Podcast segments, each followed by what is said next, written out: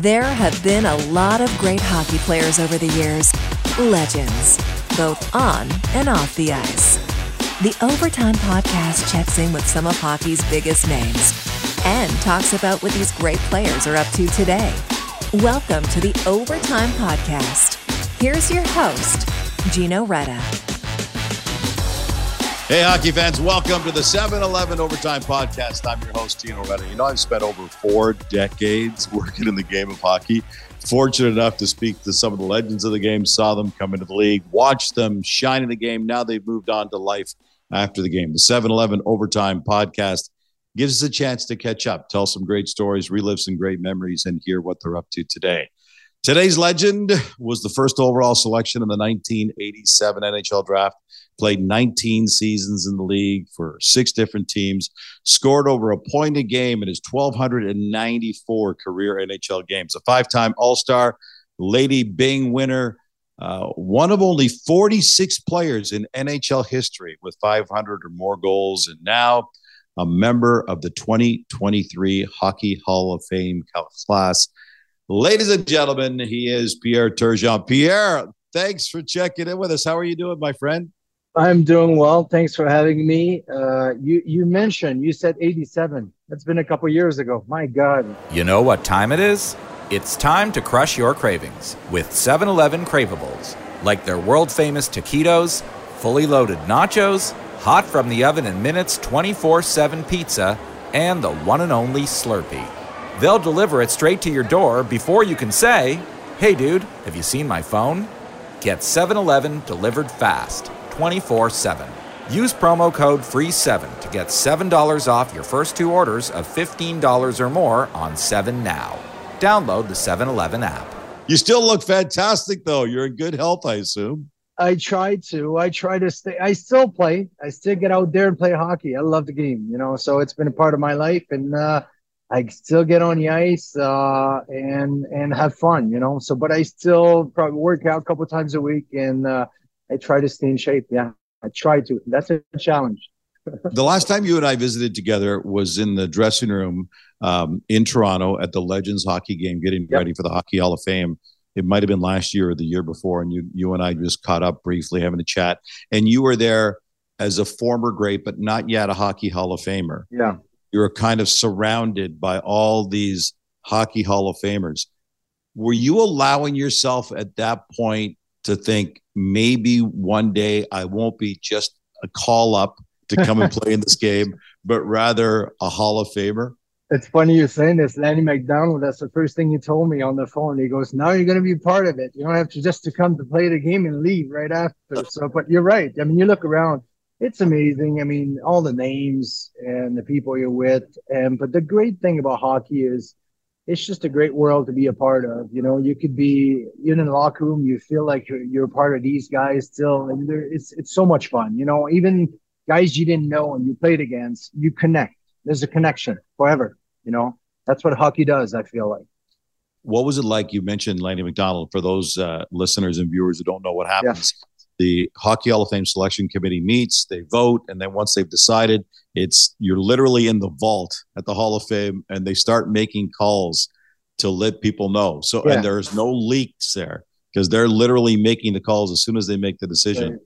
And so were you sitting at home? Were you thinking maybe today'll be the day? What was that phone call like? When so you- um, I'm in Vegas uh, with my family, and uh, it's actually my sister-in-law's fiftieth birthday. So we're, we go and we have fun, and we're coming back that day. But I'm go I'm at the gym. I'm working out, I'm on the treadmill, and I get a phone call, and uh, to four one six. So I'm like, okay, I'll get, you know, I'll, I'll get it, and I'll call back, and, you know, so I get another call on the treadmill. I said, okay. I get in the elevator, I got another call. I got in the hallway, I got another call. And then when I got in the room, the fifth call, I said, I better answer this one, you know. And and when I heard at the end of the night, say Andy McDonald, I'm just, okay, that's all you got to say. I'm just pumped right now. That's all, you know. But I was so, uh, what a great call to get. You know, these guys are, Lanny's Lanny. And I had a chance to meet him in Afghanistan when I went to Afghanistan. What a great guy. So getting a phone call from him, and uh, it was, uh, it was uh, what a great day. It's beautiful. All right, so you get that call, which is freaking awesome, obviously. No kidding. Who's your first call to after that? My wife, obviously. So she's not with me. She's uh, at the table down down Vegas, and I called her. I said, "We can't say anything right now. Let's wait a bit." And uh, but she came up, and that that was my first call. And I waited, obviously, before it was out, and then I started making phone calls, getting, you know, telling my kids and, and the family. So uh, it's just an exciting day, you know. So I mean, you hear, I heard my name, you know, many years. You guys, is it gonna happen? Is it gonna happen? And and it's one of those years that I wasn't even thinking about it. I was just in Vegas having fun, you know. And uh, and the last thing, that phone call for, you know, from Toronto, I'm like, yeah, you know, it's, you know, I don't know, I'll call back, whatever. I wasn't thinking about it. And uh, after the fifth call, I'm like, yeah, okay, I'm gonna get this one. And then uh, obviously, great call to get. And uh, yeah, it's just just happy, just happy to be part of all this. It's just, you know, when you look at all the names. It's uh, and being part of those names, that's crazy. And really happy for you. Uh, the smile that you have on your face is basically just that's that's who you are. I want to get back to the to the humble way this all began. You know, being first overall, there are big expectations, but you don't know what the transition is going to be like. And yeah. Then you're going to the Buffalo Sabres. You, for our audience who may not know this, you don't speak a lot of English. So you're you're now introduced to one of the younger franchises in the N H L, and you don't speak a lot of English. You don't really know that many people on the team. What is that like to say, oh my gosh, I'm going from small town Quebec where I'm playing major junior yeah. to a big city of Buffalo. I yeah. don't know the language. I don't know the people. What was that like for you? So the biggest part is I have help from um, from Jacques Cloutier. He was he was the backup goalie in, in, in yep. the Sabres, and I had a chance to live across. And I live with a billet family, so I used to call him all the time and say, "How do you say I'm hungry?" Like, I mean, it's just you, you know things every day. And, and next thing you know is uh, you know I was uh, got to be friend with Jacques. Jacques, we're from the same town also, and uh, and you get to practice. The other thing is the coach is saying something. You get behind the line, and hopefully when it's your turn, you get to know what's going on on the drill. So, and then you, if not, then you go back behind the line, you wait again until you get it. You know, so so it was an adjustment. There's no doubt about that. Um, but when you get on the ice, there's, there's it's home. You know, so even if you don't speak as well or you can't communicate as well, uh, hockey's hockey, and you get in your own little bubble, and you get in that place where it's fun to be, and it's just, you know, to have that focus going on. Uh, but the biggest difference is from, you know, from being junior to going to the N H L, and you have eighteen thousand people watching the game, you know, and, and the first couple of games, you're like, wow, this is amazing, you know. And, uh, but I got to say, it took me probably twenty games to twenty-five, thirty games to really think that I belong here. You know, it, it, the, the game was faster. The guys are stronger. Buffalo was a smaller ice. You had the puck. It was gone. Um, so I, it took me some games to really feel like, I would say twenty games of my first year to say, okay, this is going to be all right. I'm going to be okay here. So, but it is the, the, the, the step from the junior to the N H L is humongous. People don't realize, but you know, it's hard to make it. And when you think about it, there's only seven hundred and something players that makes it every year. And that's it. It's in the world. Crazy. And also, but being part of this, um, and, and being able to do something I love many years, and I had a career, and so the process of learning the language was one, um, you know, and uh, but hockey was another one, and then and people you meet through hockey, and I was blessed to do something I know, so that's unbelievable. It was it's it's really interesting because the timing of it is is pretty interesting for for me personally, because that was right when I started my television career. Okay, in eighty-seven, as you're coming into the league, I'm coming into television. And I'm watching this guy play uh, in Buffalo, and and what you did. I mean, you're humble, so you say that's just hockey. But you were in there. I think it was your third season in the league. You had one hundred points. You're up there with some of the greatest of all time scorers, mm-hmm. with Gretzky, wow. Lemieux, Messier, Yzerman. You're right up there amongst the leading scorers, yeah. and you're just three years into the league. What was that like for you? Did, did you ever look at the leading scorers and go, my God, I, I'm I'm right there with these guys? Uh, yeah, no, because these guys are these guys. I mean, they're in a different level, I feel like. even. But you were in that level, though. Yeah, but, you know, Gretzky and Lemieux, Gretzky and Lemieux. That's just these guys. It was just in uh, – but just, you know, and being able to be a part of, of the platform, the N H L, and just being in there. And, uh, and, and I was thinking my first couple of years, you know, I'm just want to, you know, if I could last six years, I'll be happy. You know, ten years, maybe. Wow. You know, that's, and if I could save as much as I can, because we were making less money. And then that's, that was my thinking. I have a, I could finish my career, have a house paid, and just, man, I could go work and I could do different. That was my mentality when I started my career, and um, played nineteen seasons. So that's, it's, uh, and I loved it, you know. So sure, there's moment that's harder, sure, there's moment that's, it's not, not always easy, but, uh, but, you know, every time I put my two feet on the ice, I feel really, um, it, is, it feels right. Even today. Yeah. I just don't feel the same way the next day. That's all. But yeah, it, it, it, that's it, it, yeah, yeah. But it's it's it's uh, it's fun. I, I I enjoy it. But you're right. I mean, playing a part of the best players in the N H L or in the world, yeah. and uh, and being a part of playing against Gretzky or Lemieux or Messier or these guys, that's that's unbelievable. You know, and uh, you know, for me, I, like I said earlier, it's just always best to do something I love, and playing against the best player in the world, and. Uh, Love the game. Love the game. You mentioned home. And and for you, home in the N H L meant a couple of different things, because it yeah. changed. Yeah. When you started your career in Buffalo, things went yep. real well there. You were a good scorer in there. And then you're part of a very significant deal with one of the all-time legends of the game, Pat LaFontaine. And you yeah. get traded to the New York Islanders. What was that like for you? Well, it was hard, because the first trade, especially then early in the career, was like everyone was staying at the same place, and, you know, for a lot of years and stuff, they were starting, you know. And when obviously when Wayne got traded to L A, like everyone was like, oh, if Wayne gets traded, everyone gets traded. After that, you're like, okay. So, but it was a hard adjustment, but the second one was fine. But the hardest one was the first one, definitely. And, uh, but I got traded like three times, and then it was all signing. I signed a free agency twice. And uh, uh, so that was uh, traded from Buffalo to Long Island, Long Island, Montreal, Montreal to Saint Louis. And then after that, I was able to choose where I was going through all this. But uh, uh, but it's always hard. What's hard is when the kids are getting older and you're in a place where, especially when we were in Dallas, great city, great place to live. And the kids have friends, schools, and then the moving part is not easy. And obviously, you got to have the right good people. My wife is great, obviously, with all that. And uh, and the kids. But looking back now, you meet, we met a ton of people through all these cities, and we're still good friends with a lot of people. And uh, so it brought us some good things. But in the moment, it's not always easy when you move around, for sure. But you kept producing. I mean, uh, I mentioned right off the top of the show that you're uh, one of, you know, forty-six people in N H L history to score five hundred goals. You had a great year uh, on the island. Things went a great transition mm-hmm. for the ninety-two ninety-three season. You had a career best fifty-eight goals, one hundred thirty-two points, um, which was eighth in the league at that point. At this it's point, apart from Connor McDavid, you'd be number one. It's unbelievable when you think about it. yeah. It, the, the whole goal scoring side of things for you never seemed to sink into you at how good you were. And and here's why I say that, because you're on a line with, with Stumpy, Steve Thomas, yeah. on the island.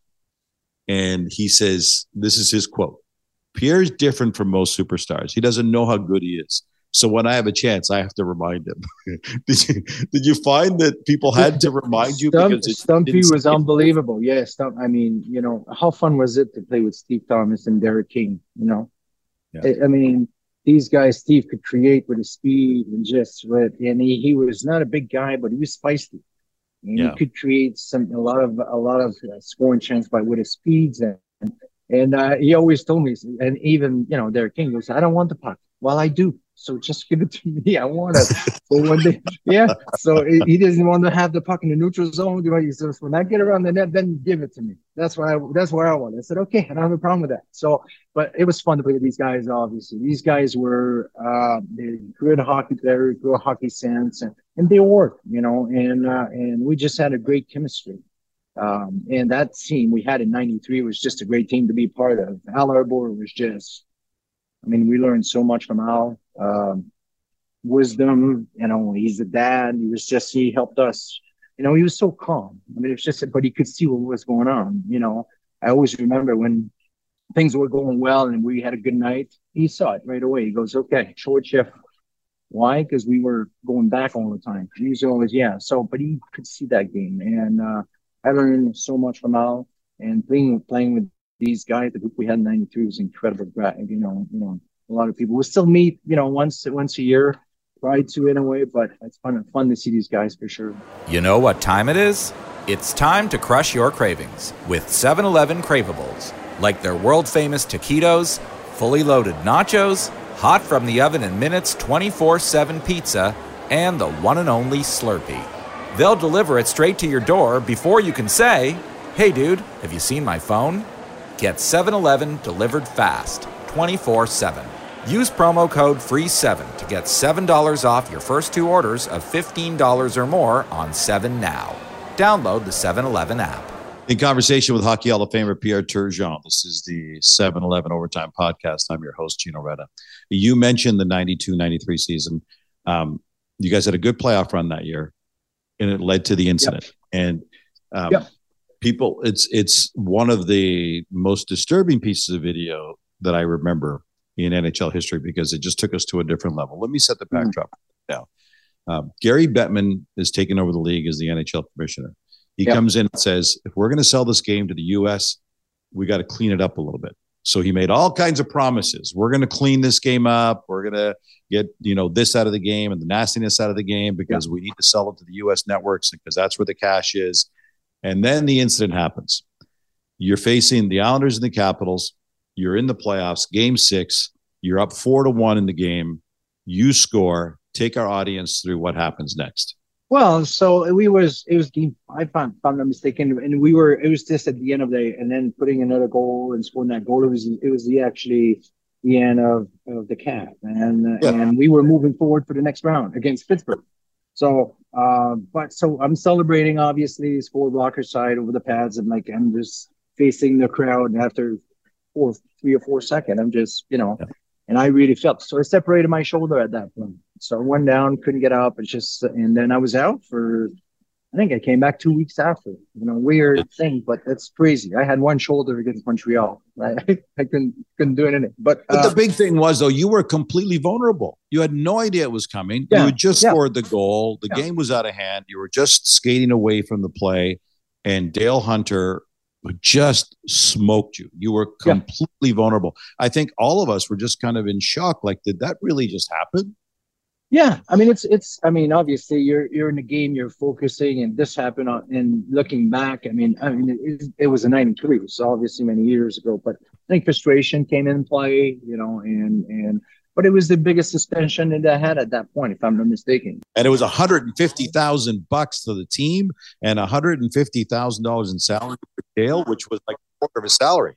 That's big. So it's the biggest suspension. So, I mean, those things, obviously, you got to pick consequences. It's got to be, and I felt like he had consequence for that for sure. So, yeah. Did he ever call you to talk to you about it afterwards? Three days after. So it was a little rough. So I never seen Dale after, you know. I, I never seen, never seen. him after. So, but three days after we, he called me and, and, uh, and, uh, mentioned that, uh, he felt bad about it. Listen, the good news was you were okay. You came back a couple of weeks yeah. later, which was great. Yeah. And it really established a, a shift in the league where it said, you can't do this anymore. Yeah, and that's right. Do, which is good. We don't want that. Which is good for the game. one hundred percent. one hundred percent. Yeah. Now let's get to something that was good for you. And that, oh, maybe, oh, let me ask you this. In April of nineteen ninety-five, you're French Canadian. You get yeah. dealt to the Mecca of hockey. yeah. From a French Canadian yeah. standpoint yeah. to the Montreal yeah. Canadiens. It was a little rough initially. You talked about the deal to Dallas, maybe a little bit rough. What was it like to be to find out you're going to Montreal? I was happy. I mean, how can you not? I mean, I grew up in Montreal, northern Montreal. So I'm like, I'm thinking, wow, you know. Um, so a lot of things happened, obviously, you know. So Serge left, Savard. Uh, you know, and we had we had a bunch of the G M left, the coach staff, we knew his coaching staff, you know, Patrick Roy situation, uh, leaving the farm, opening the Molson Center. This is hold on, hold on. Let me stop you on the Patrick Roy situation. The yeah, Patrick Roy yeah. situation was the big blowout night where Roy came back to the bench and said, "Yeah, that's it for me. You might yeah. as well move me. I'm done here." You mm-hmm. were on the bench when yeah. that actually happened. Yeah. What part of that conversation did you hear, and what were you involved with Patrick afterwards? Um, well, I knew that he said that it was going to be the last game that he's going to play for the Montreal Canadiens. I, I, because I, I drove with Patrick all the time. So going back from Rosemere to the Forum, so I drove with him all the time. So, um, and I was sitting right beside him. So we talked all the time. I still talk to him today. You know, he's a friend, and uh, you know, it's it's one of those things that happened that uh, you know, like that situation, but it was many situations that happened that.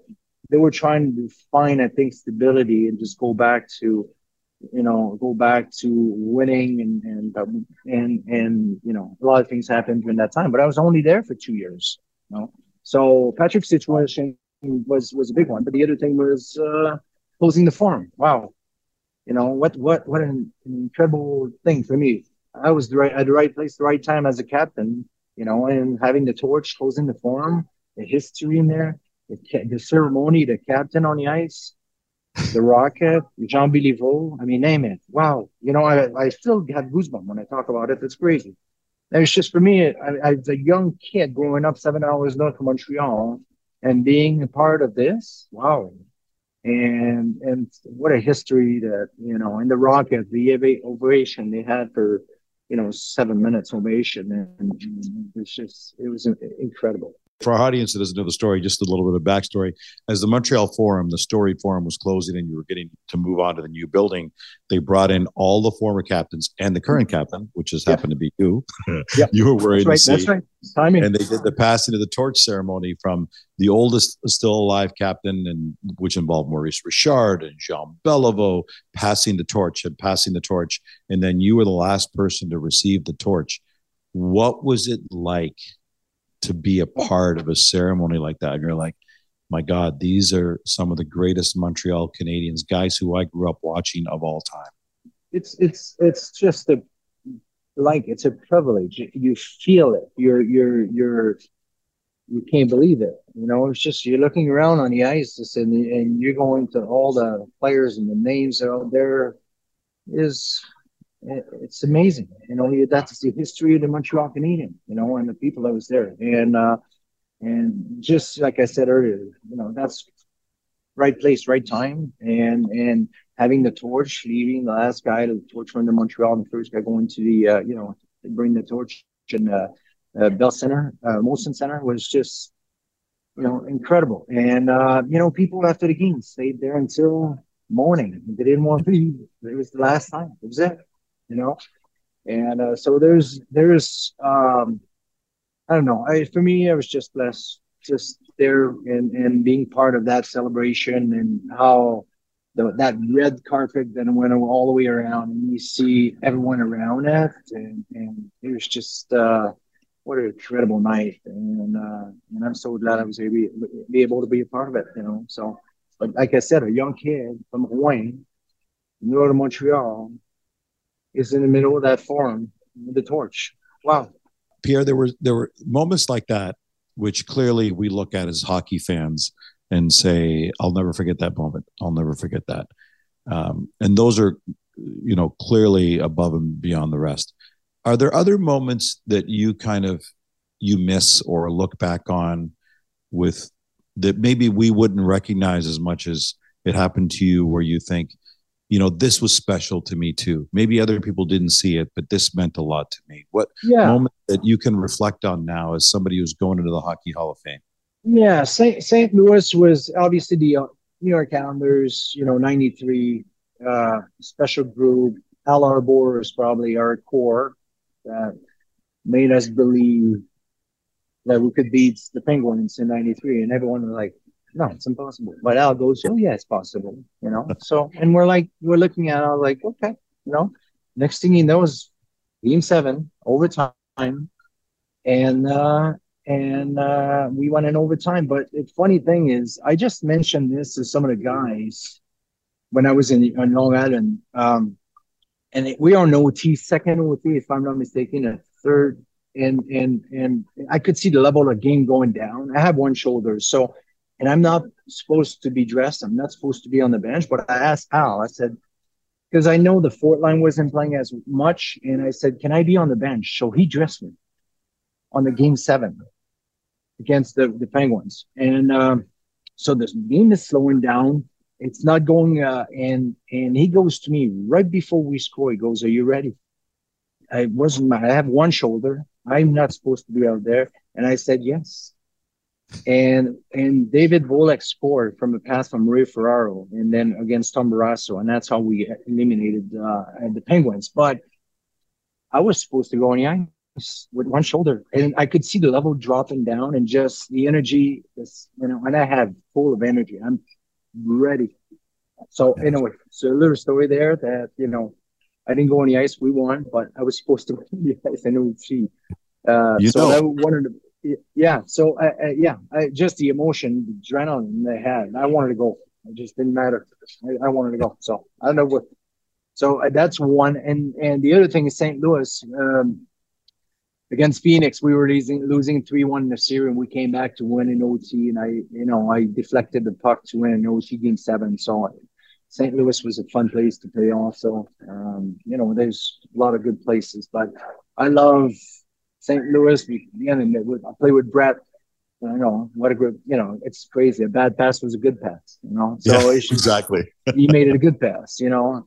And funny story with, with him is at the end of practice, uh, um, he goes, uh, he goes, your sticks is not good. So he decries him. So he tells me. So and I said okay.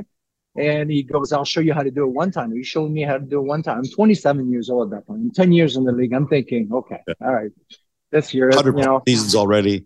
Yeah. So, um, and I'm thinking, and I came out of there and learned something. I learned something. It's crazy. Yeah. So you never stop learning. My point is, you know, he was saying your upper, your upper hand away from your body. So if, if the pass is more forward, you can move your hands forward and then let the stick do the work. So. All other things. But I learned something at twenty-seven years old. And even today, when I coach, I used to coach kids, and I used to, I still teach that just because it was from Brett. And Brett was uh, the best guy that could shoot the puck, I tell you. I mean, he, you know, like I said, a bad pass, he needed a good pass. Yeah. Crazy how good he was. And playing with Al MacInnis, Chris, Chris Pronger, Al MacInnis, these guys. Wow. You know, so we had an incredible team for sure. That was fun to play there. You look fantastic. You look happy. You look like you're in great shape. Um, you're now living in uh, Colorado, right? Florida. Oh, you live in Florida. Sorry, you're in Colorado right now, though, as we're speaking, right? So Colorado, my kids are all in here, so we're back and forth. We spend a lot of time in the summer here, but in the winter time we're more in. You know, so we spend probably seven or eight months or so in Florida, and then the rest we just travel and come see the kids. And even that, being in Florida, the kids want to come visit, which is good. That's what we want, and we have yeah. grandkids too. So best part of life. You have grandkids, so that that's a lot of fun. So I enjoy, uh, I enjoy the traveling part. I do things with, you know, I do, I you know, I did Mario Lemieux's fantasy camp. Uh, I, I'm the Islanders had something. I'm gonna go to tomorrow. I'm leaving for Pat LaFontaine's golf tournament in New York. Uh, so I'm it's it's easy, you know. I, I do things I want to do. I'm very blessed to be able to do that, do that, and. Uh, And uh, I keep busy that way. And I still work it out. I'm still playing hockey. I still play the game. And I still love the game, you know. And uh, and uh, so that's how I keep busy.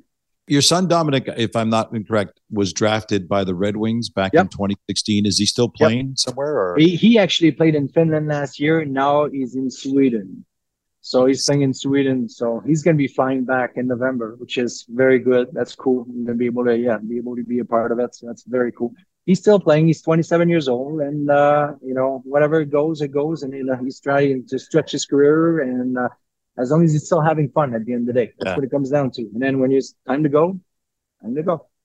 And your da- your daughter Val played at Harvard for a couple of years. That's right, she did. Yeah, she played a couple of years in Harvard, and uh, and uh, I coached her for many years. I was involved in coaching. I love that part too. So I coached the girls. I couldn't believe how competitive that was. You know.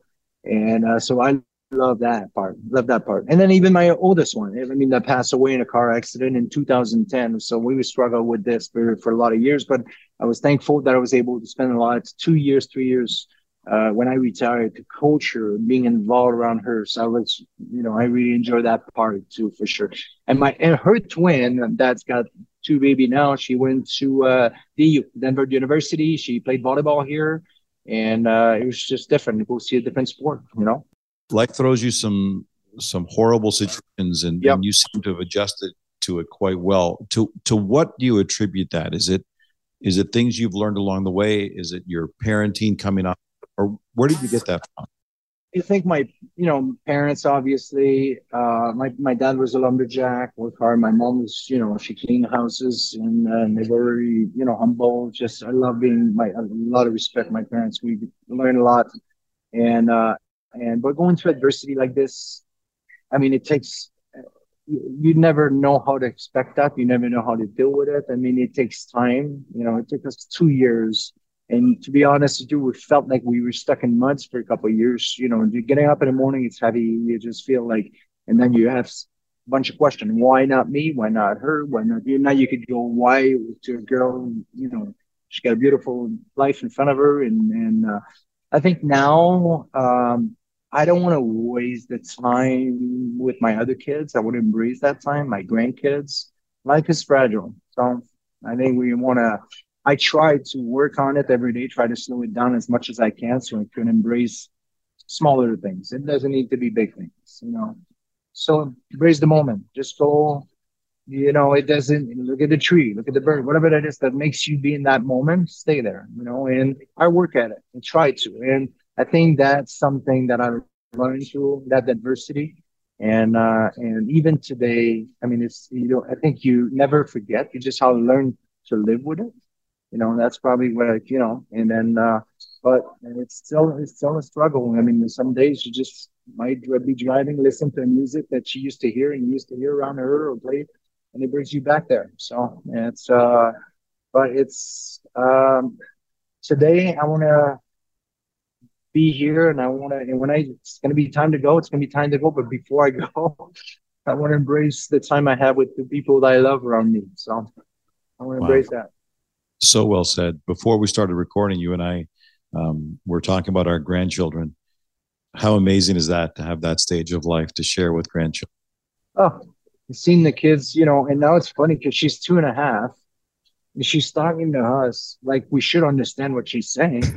And you're like, and you look at mom and mom goes, that's what she started to say. You're like, okay, this is funny. But this is the great part of just seeing the change every day, every week. And, and And uh, it's just fun. And then we have one that was born in Ju- in July fifth, and yeah. so little boy Liam, and uh, and so it's pretty cool.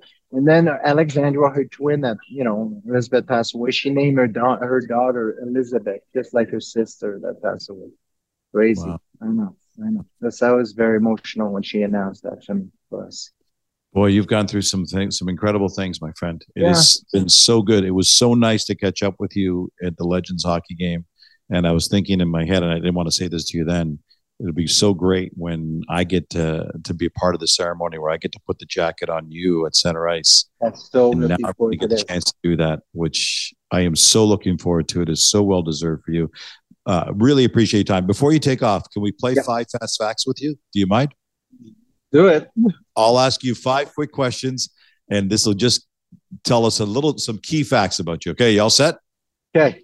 Name the best teammate that you ever played with. I stumped you already. Yeah, no kidding. I mean, you, you Brett Hull, but there's there's many. You know, Al MacInnis. Yeah. There's I, I. It's you told me. You know, and then uh, Alexander Mogilny. Yeah. Uh, you could go. You could go. Dave Anderchuk. You played with some great ones. All right, let me ask you this, and I think I know the answer to this one. Who was the best coach you ever played for? Uh, Al Arbour. Yeah, I figured that one was going to be easy. Yeah. Who did you Joe, hate? Joe Quenneville is right there. Joe Quenneville is right there for sure for me. Joe Quenneville, love the man. Yeah. All right. Joe Quenneville. But Al Arbour is Al Arbour. Al Arbour. Yeah. who yeah. did the Who did you hate playing against the most, and why? Um, I didn't mind the physical part. What I Then mine was someone who was good with the sticks and took away your time and space to create. Lidström, Rayborn, these two to me, because you yeah, know what guys. they took away. Yeah, they took away time and space. That's that's what I didn't like as much. So let's say this: I knew exactly when the face-off happened, where Rayborn and Lidström were on the ice. I went the other side. I should know. For sure. I knew it. So you, you might come across, but you know what? I'm going to a place where I might have the time to. But they, they give you, they got close to you enough before you got that puck, so they just could poke you and took away. Or you try to make a pass over a stick, you know, and then they got in the air and they thought they put it down. But, you know, so it was hard to play against these guys because they were so good with time and space. All right. You played in a number of different N H L cities. I mentioned that right off the top. Yep. Was there one that was your favorite N H L city to play in? I mean, I would think Montreal, because that's where you're from. Montreal, Chicago. Love Fair Chicago enough. Too. Yeah. If you hadn't become an N H L player, what career would you have had instead? Was there a plan B? Uh, no, but with time, I love uh, architecture. I love design. A weird thing, but yeah, I just... All the house we built, I draw down. I just like to draw. Weird. That's very impressive. That's very. I like art. Yeah, that's what I like. Hockey Hall of Famer Pierre Turgeon. Pierre, thank you so much for this. This has been so much fun. Thank you for doing this with us. Thank you for having me. Appreciate it. Thank you. Hockey Hall of Famer Pierre Turgeon, one of only forty-six players in N H L history with five hundred or more goals. The Overtime Podcast is proudly presented by seven eleven. Before leaving the rink, order your favorite Slurpee, fresh one hundred percent premium Arabica coffee, hot from the oven pizza and wings, a pint of ice cream, or even a carton of milk, a dozen eggs, and a loaf of bread from the seven now app. Team seven eleven will have your order ready for pickup twenty-four seven. Hey, if you miss any parts of the show, don't worry. Visit our website at overtime podcast dot c a, where you can both listen and subscribe to future shows. seven eleven's Overtime Podcast can be found on the iHeartRadio app, Spotify, iTunes, Podcast, or any of your favorite podcast platforms. Until next week, I'm Gino Reda, saying so long, hockey fans, and thanks for joining us on the seven eleven Overtime Podcast. You know what time it is?